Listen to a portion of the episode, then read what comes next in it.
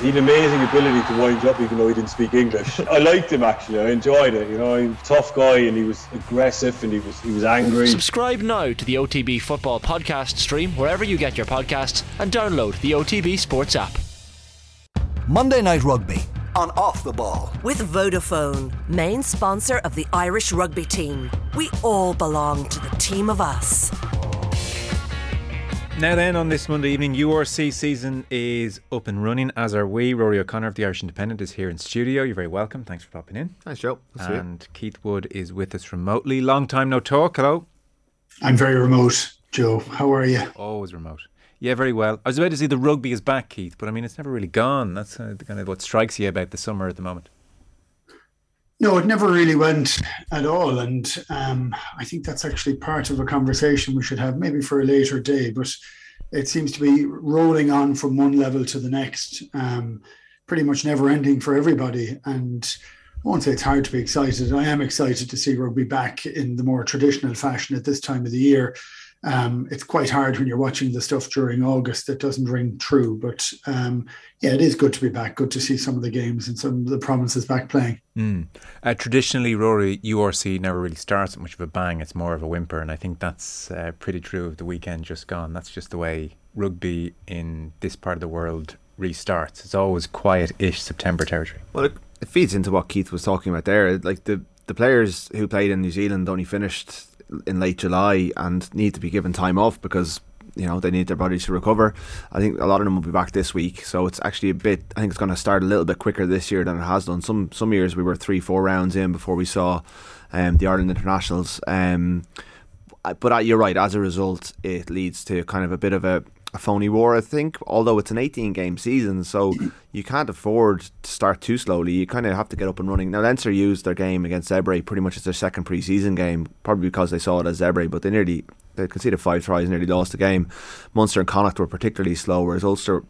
Who didn't have a huge amount of players on that tour, maybe had a better pre season as a result, um, were sharper. But yeah, even we saw Cardiff beat Munster. Cardiff had a lot more of the internationals playing. They had Faletau, Liam Williams starting, and we got injured, but you could see the disparity between it. But it's up and running. It there was some decent stuff, there was some not so decent stuff, but it's it's it's that's what we have now until there's no you, there's no Champions Cup until December, so it's it's what we have until November. So, um, just for any of you uh, not paying close attention over the weekend, on the Saturday it was Ulster against Connacht, so 36 points to 10. Ulster uh, winners scored five tries. Uh, Zebre Parma, as they're now known, 29. Leinster, 33. And then uh, Cardiff uh, beat Munster 20 points to 13. So to give you a sense of next week, uh, Leinster and Friday night action, they have Benetton at the RDS. On the Saturday, Ulster away to Scarlets lunchtime. And then Connacht have a mini South African swing. They're Stormers, the defending champions, away. And then Bulls the week after. And then on the Sunday, it's back to Wales for Munster. They'll play the Dragons. And I guess if you're kind of looking into week three and week four, week three will have Ulster, Leinster on a Friday night in Belfast. Week four will have Connacht against Munster. So that's a general sense of where we are over the next uh, couple of weeks. We might start with Ulster Connacht. Ulster 36, Connacht 10 points, uh, five tries, bonus point win. Uh, for the first 27 minutes, this wasn't uh, all that alive. And then uh, moment of magic from Stuart McCloskey and set up Luke Marshall, who's back after two tough years of injury, and from that point on, relatively comfortable for Ulster, Rory?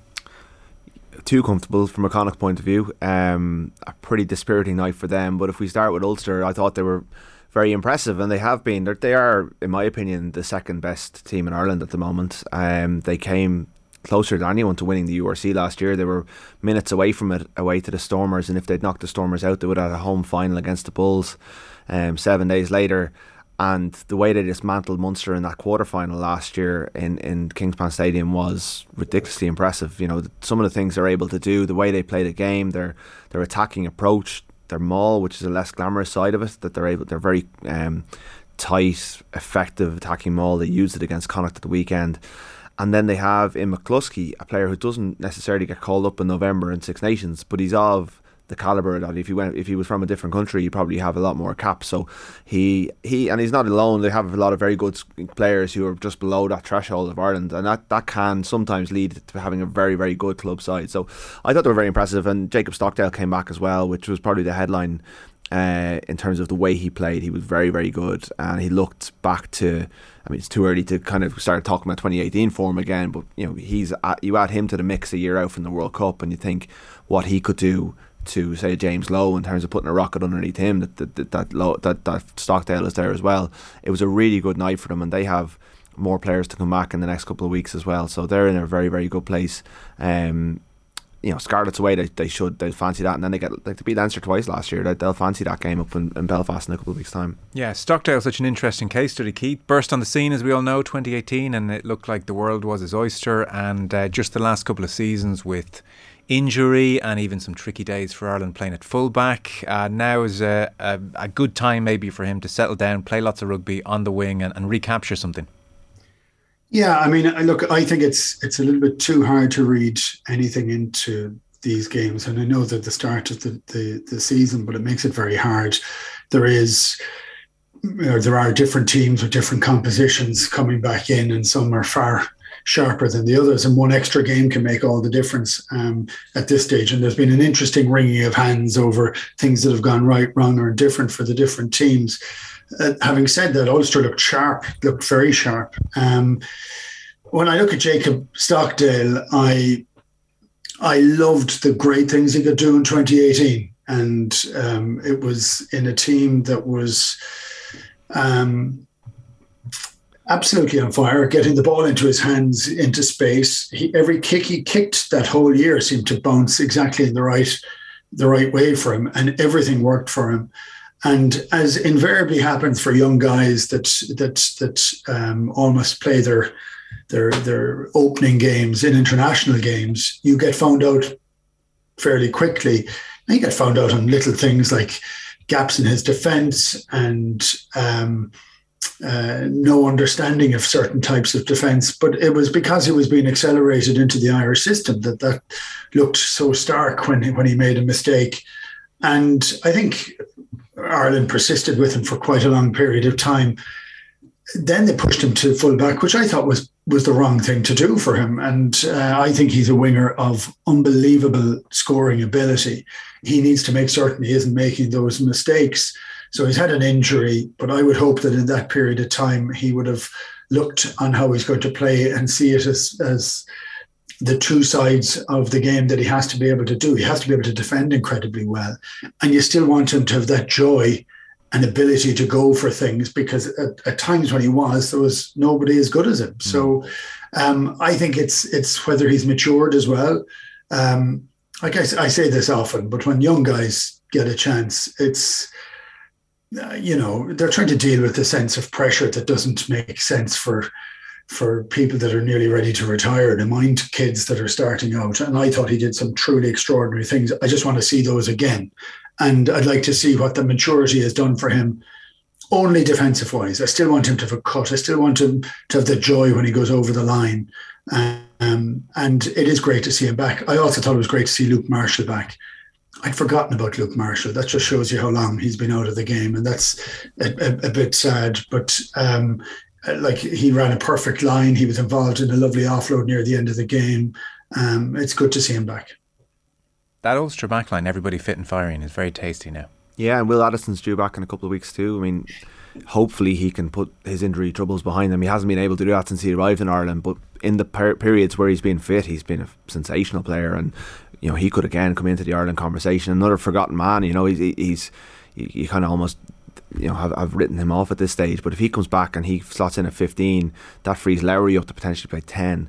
You've also just it's just competition, and and yeah, because James Hume will come back probably this week, and you know Luke Marshall's just said to James Hume like you got to fight for this jersey this this week, and that that's exactly what Ulster need. I mean, what cost them last year was their their bench in that Stormers game. They, they weren't able to close things out, and, and sometimes you think that star players can be too comfortable in, in a team like Ulster, and, and that's definitely not going to be going to be the case behind the scrum eh, eh, up there. And they've signed very interestingly that they've brought in a lot of kind of second tier players. I think to supplement their bench. They haven't really gone for any marquee names.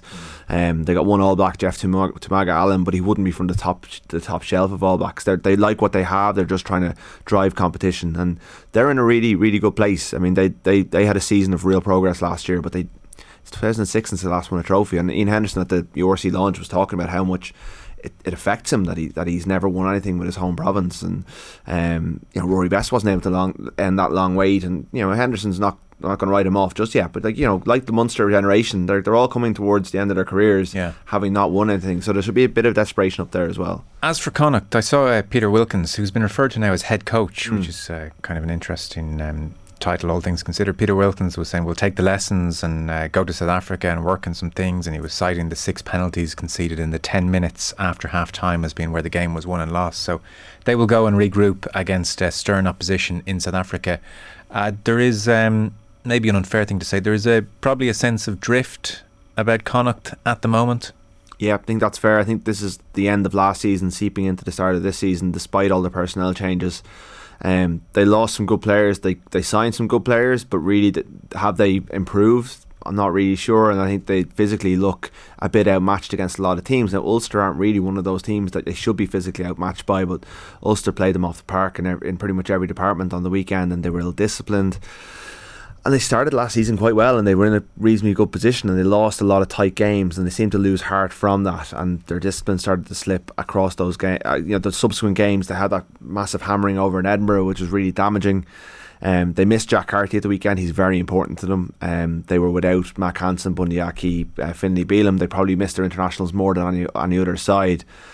But um, you know, from a team who were able to win this co- competition, what six years ago, they look so far away from that now. I'm not saying they're down there with the Dragons and the Zebras, but they finished very low down the table last year. They lost, you know, a number of tight enough games, but they're not as competitive as they were. And while Andy Friend has implemented a really good brand of rugby, brought through some very good players, signed quite well, it does seem like they're just finding it difficult Yeah. to keep pace with their rivals. It does, Keith. I mean, uh, if, if we were to watch a highlights reel of their better tries from last year, you'd say all is well, but all isn't quite well there. No, it's one of the.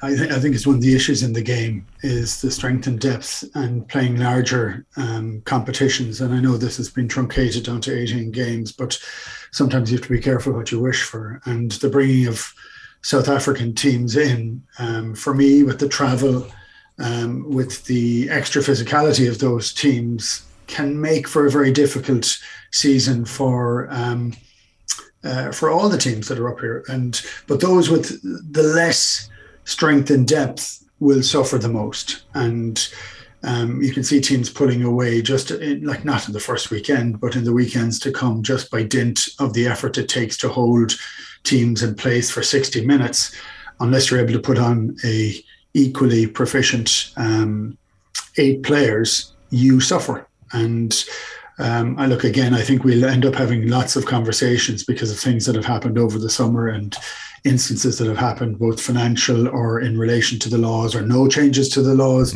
But rugby seems to be kind of eating itself alive a little at the moment. So, look, I fear at times for, for some of the teams. I don't really fear for Connacht because they may not get to the levels that they got to six years ago, but they play a style that you'd want to support. Um, they need a couple of matches to figure out where they're going to be. We might have this conversation in a month or six weeks' time as to see whether that's more indicative of how the season might go for them. Um, the only downside for it is that you could lose a few matches uh, at the start, and you could be lose your confidence and struggle for that during the year. So, look, I often think when decisions are made, it's what sort of impacts they're going to have in the years ahead. And um, it'll come, we look at this in a couple of years' time as to how beneficial um, having a Celtic League that is incorporated with teams from South Africa will be. And there's nothing against the South African teams, actually. I think they bring an awful lot to it. But I do think it makes it far harder. And I don't think you get the amount of rest or easier matches that we used to get. And that was frowned upon. But I don't think you want every single game to be a cup final. I, I think the teams that don't have the wider squads suffer for that. And Rory, just before we go, uh, whispers uh, aplenty that uh, were in Andy Friend's last season. Nothing to stack that up with any yeah, certainty. it yeah? seems to be the, the, the mood music about it that you know he's he's done his time and and that um, that time is, is coming to to an end. He, you know he's a long way from home, um, and Pete Wilkins has steadily been promoted through the ranks, and it looks like they're they're kind of there's a succession plan being put in place for for Andy Friend whenever he does step away and. like coaches don't stay in jobs very long at the best of times, particularly when they're they're that far from home. So that's the that's the word on the street. I mean, they, they may turn around with a five year extension and, and I've made him an offer he can't refuse, but um, I'd be surprised if that happened. I think at this stage. Okay, uh, Cardiff twenty, Munster thirteen. First defeat to Cardiff in four years for Munster. Cardiff scored an early try. They were 12-6 ahead at half time. Munster uh, were leading with 15 minutes to go, but then a penalty and a try for Cardiff secured the win. Again, um, further to your point, uh, Keith, Cardiff had quite a strong team out. Uh, Munster are, are, are, regrouping, and there was Peter O'Mahony's wedding, and the frontliners aren't quite back yet. So there's uh, mitigation uh, plenty. But that said, the the general assessment of the performance, particularly around the breakdown, is that Munster were poor and it was scrappy and there were errors and it was all a touch uh, lethargic. And then you know that's kind of not what you you look for under uh, new management first game in. No, it's not. But you, I'm not. I don't want to go in straight apologising, but I.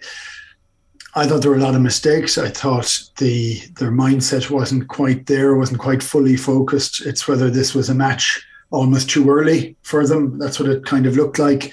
Uh, defensive structures were poor, tackling was poor, um, breakdown was was poor. Uh, the delay getting players to the breakdown was, you know, that sort of sharpness that's required. Um, when you looked at the team, there was there's a lot of good players in that team, and you'd expect more from them.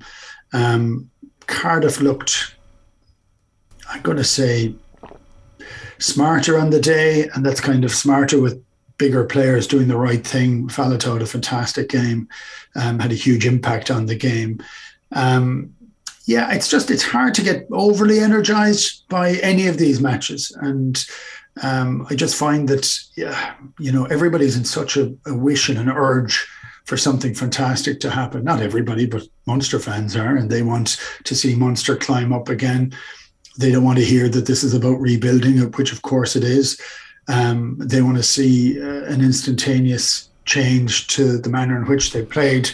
Um, the only comparison I can give, which isn't the same comparison, but it is a comparison nonetheless, was that Ireland struggled to um, shake off some of the confines of Joe Schmidt's last season. Ireland did. Um, uh, it took a while for Andy Farrell to get the team to kind of um, really enjoy themselves and express themselves properly, um, I think it'll take a while for Munster to move on from uh, from Van Graan. And uh, that particular style of rugby has been there for five years. I don't know if you can turn off that that tap. So I'm looking forward to see how that changes over a period of time.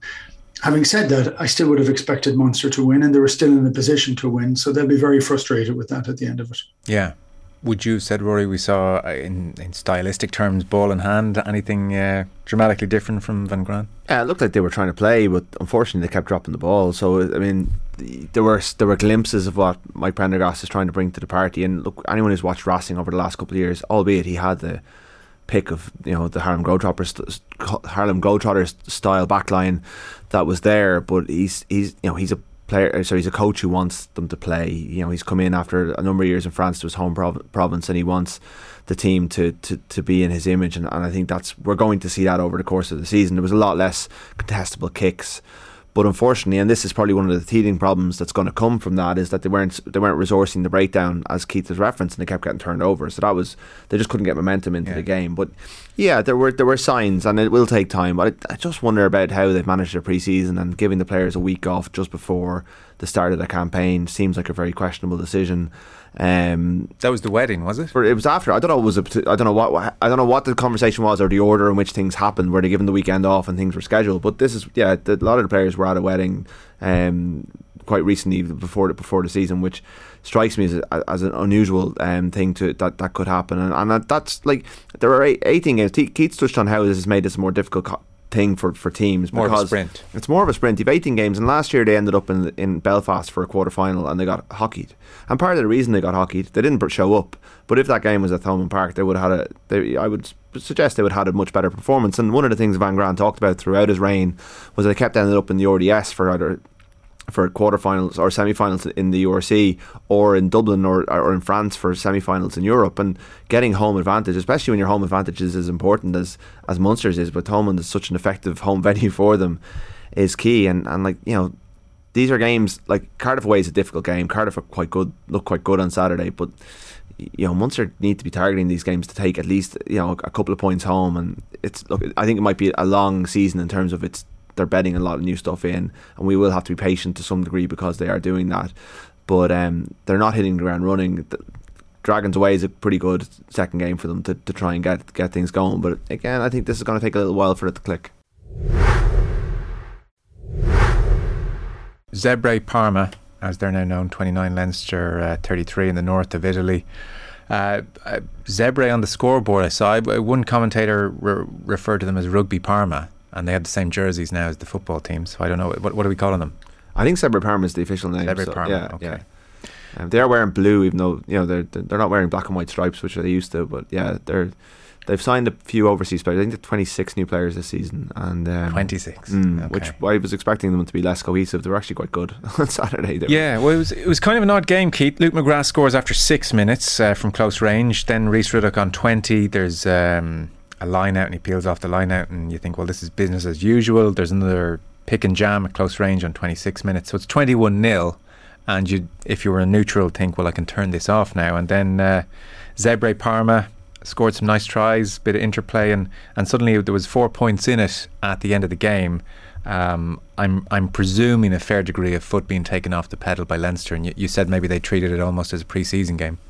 Well, I, look, I think there was bits of that as well, but equally well, there were 20, 21 points up, and Zebra had a guy in the bin, and Zebra were the ones who scored twice, actually, with a guy in the bin. So um, fine play, seeing the space where the space was, make, having the skill to put the ball where it was, one by by a kick, others by wide passing. Um, I, I couldn't I couldn't quite get what Leinster were doing at it. And again, this comes back to all the other conversations we're having. So Leinster took their foot off the pedal in defence and suddenly got exposed a couple of times because you're not operating at a million miles an hour and not every there becomes little gaps, little disjointed pieces of play. Um, and it could have gone Zebra's way at the end, actually. They um, they they were they were hitting hard on it to try and get to the score at the end. They were in look, I don't know if they play at that standard all the time. I think a lot of teams will not view them as a simple knockover because you could knock them over in times past because they couldn't really get the ball out to the out to the wings and score in the corners. They can now, and there are a couple of players that they brought on seem to be very good. That is seven, who his ball carrying alone was was truly phenomenal. So. Um, I'm not, I'm not quite sure that they will be um, vying for anything, but they could be a proper banana skin now, and I think that's that's one of the issues that goes. So I think Leinster will be happy they've they've got over there, got their win, got mm. out of there, you know. And having said that, there was nobody at the game, so that was kind of interesting as well. It was a very small crowd, so. Um, there, there does need to be that up reaction on people watching the game for it to have the importance that they want it to have. And at the present moment in time, I don't quite know that the numbers are getting there. No, it's true, and even the stand and the height of the camera feels a little bit AIL, unfortunately. But Yeah. that's where we are. Yeah, uh, I suppose that performances like Saturday will hopefully get people through the gate. And Treviso beat Glasgow on Friday night and beat them well and played very well. I think they'll actually be they'll be quite confident coming to the RDS on Friday night, even though Leinster will have a lot more internationals. But Cardiff and, ben- and Benetton and Zebra being hard to beat away from home, it's really good for this competition. It might not be good for like Munster to, to you know we'll, go through it and but it, we sh- this this is this is the most realistic avenue for Irish teams to win silverware. It's what we have to talk about for most of the year. That Europe has been condensed; it's no longer there for us. So we, we need this tournament to be a far more compelling thing. You know, it's it's free to air, so a lot more people are watching it. When it was um, behind the paywall, it was getting very little, few eyeballs on it. But a lot, you know, th- those two games were on RTE, and then TG Car had the, the evening game. You know, a lot more people are watching this game, and if they're closer games, it's it's only going to be good for, for the provinces. I think long term because they'll be better. You know, Leinster will be certainly better, better battle tested at the end of it. You know, I don't. you know, we, we want. I think you want close games. Across No, the you do, you do, Yeah. do. Like the perennial problem with this, and anecdotally talking to uh, journalists and and just um, people in my circle alike, when you- these games come up this weekend, it's that issue that Keith referenced at the very start. Well. uh, who's playing their strongest team, which team are fit, uh, who had the wedding, who didn't have the wedding, all of this kind of stuff undermines the whole. Like, uh, why would the average sports person or, or sports fan get that excited by it when really you don't know how seriously? The teams want to win, but in terms of preparation and personnel uh, being named, how seriously they're taking it. Like, could you imagine the opening weekend of the Premier League? And we were sitting here on a Monday night on the football show saying, well, Spurs didn't really play their best team, so it's hard to know what to take from their loss. And Yeah, even, like, even the, the quarterfinals last year, Leinster beat Glasgow by a cricket score, and Ulster beat Munster in, in what, an Irish derby, and both stadiums were very. They had a lot of empty seats. I wouldn't say half empty, but they were both very poorly attended games. The semi final, Leinster Bulls, wasn't very well attended. So this is even filtering through to the, the moments where the internationals are on board. and the Um, Irish derbies, you know, increasingly Munster Leinster derbies now are very missable events in comparison with just a decade ago. Yeah, and season tickets are like the, you know we saw during COVID how difficult um, things went when things went behind closed doors. Season tickets are, are the, the lifeblood of, of the, the provinces. So I don't know is there is there a case we made for the provinces releasing the names earlier? I mean, like Leinster playing Treviso on Friday. He should they be getting out the word out of who's actually going to be playing so that people can actually show up? You know, What if it's not a good lineup playing? Well, maybe they, yeah, maybe they, th th that's why teams pick stronger teams for home games. I'm not, you know, you- you're right. That's there is a counter argument to that, but um, these are the flaws of this tournament. But I suppose if Zebre are strong, if Cardiff are strong, Sure. then you can't rest your players as much. And I suppose, Keith, the problem is that in uh, a week's time, and we, we can remember this conversation when we're talking about player welfare and protecting players from playing too many games. So these are just the issues. Well, it is, and actually, um, it's funny when you look at it when you start discussing the economics of the game, and you watch what's happening in the UK and with Worcester with Wasps. Apparently, there's five teams in in England looking to to to sell. Um, uh, that are up for sale. Um, I heard that during the week. I'm not sure whether that's true or not, but uh, like that idea of a season that lasts the length of time that the season lasts and how it fits in together and how it's funded by the international game is something that has never been fully worked out to make any sense. So if you look at the debt level of the teams in the UK who are on their own, that aren't uh, formally linked to um, to the governing body of that country, they're all absolutely up to their oxters in debt and that's it's just a huge issue so like i keep looking back at a conversation i had with Ger gilroy about during lockdown actually um, and we talked about the comparisons almost with the the nfl season of 16 regular season matches and four playoffs and the finals and they're small numbers by comparison to um, starting the season in the last week of august and finishing some stage in in June or at the end of a of a tour, you know. And the guys have played last year all the way from one end to the next. Um, the amount of travel that's that that entails is pretty extraordinary. We've made that travel um, uh, more damaging, I think, by by long flights to South Africa, even though it's on the same time zone. Um, I think it's becoming increasingly very tough and um, will it get to the point where enough of teams fall by the wayside so that you end up having uh, the strongest who have survived and are able to go and play? Or are there going to be changes to the game and to the way the game is set up? I mean, there was an interesting article from Ian McGeechan in the Telegraph yesterday talking about the removal of subs, which is something we've been banging on about for 20 years. And so the squads that have the biggest strength and depth tend to be the ones that are able to finish the games better. Mm. And like that, there's no equity in that. And you, it's trying to figure out exactly where the game is. I, I keep saying that we're still a very young professional sport, but we do need to find some solutions to it. And we seem to be a bit away from that at the present moment in time.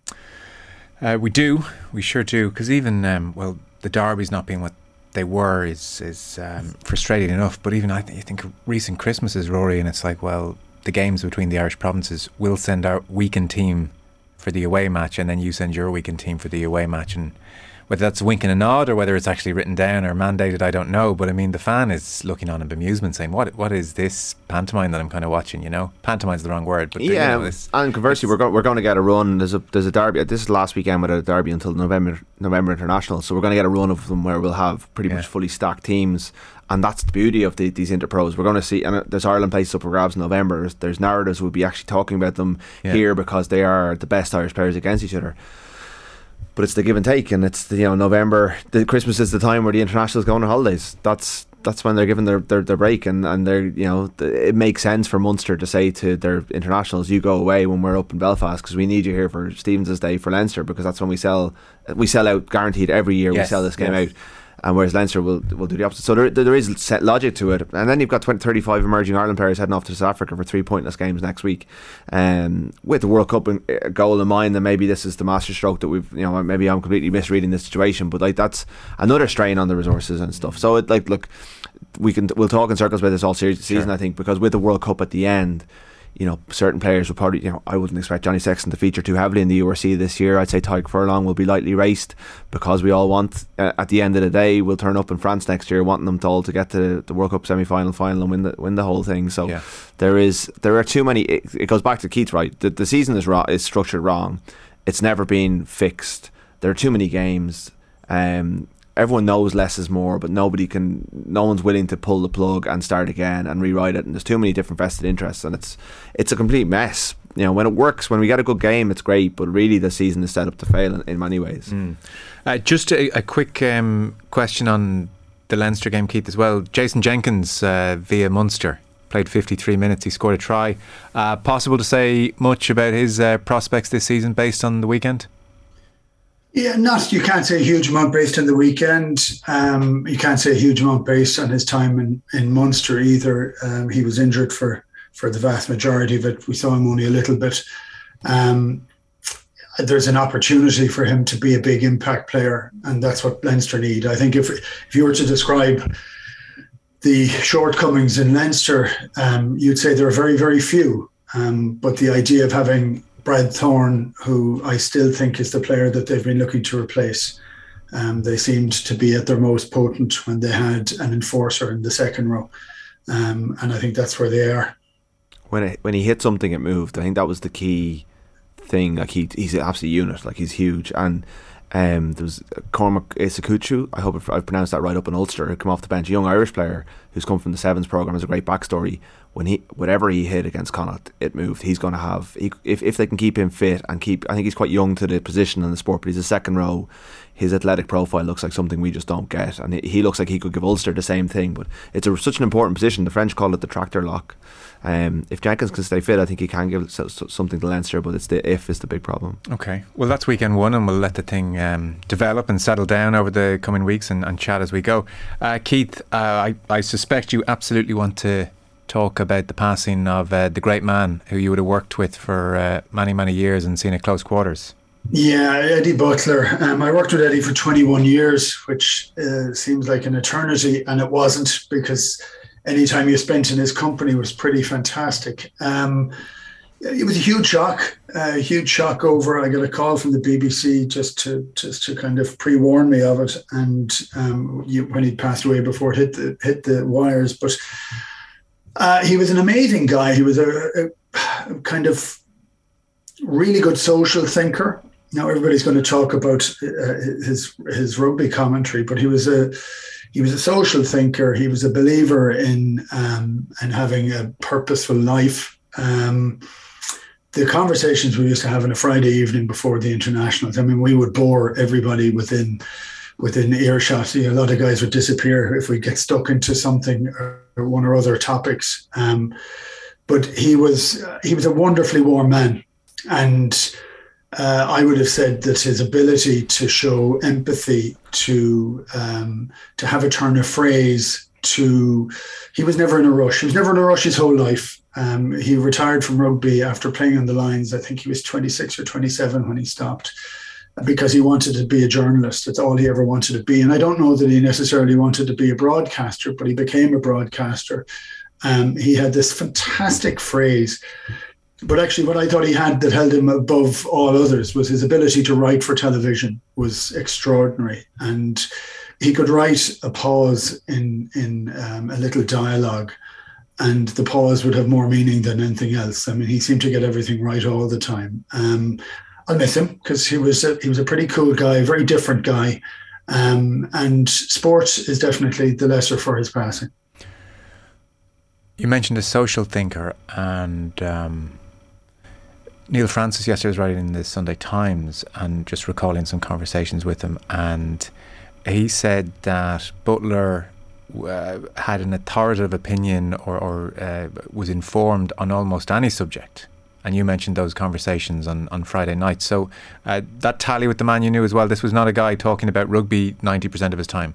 We never talked about rugby. And actually, our conversations on a Friday might have had 5% rugby, um, something that was relevant or indicative for the following day. Um, but for the most part, it was on the way of things. I think it was the easiest way to put it. And uh, you delve into everything. He was incredibly well read. Um, he was a man of opinions. Um, but he wasn't bound to the opinion. He he wanted perspectives, so he was always looking for a different perspective. Um, he had a cracking mind. Mm.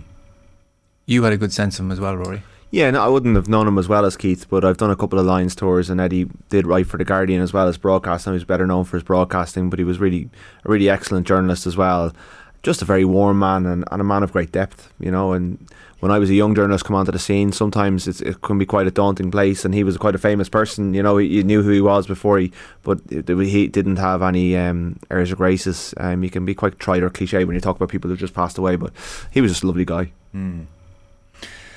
Yeah, and uh, you know, as you said, Keith, he's, he's uh, so much more than the brilliant commentator that we all know. But I mean, goodness me, when you tucked in for an Eddie Butler game that he was calling, that was that was a treat as well, you know, for, for so many of us because he was just so extraordinary at that.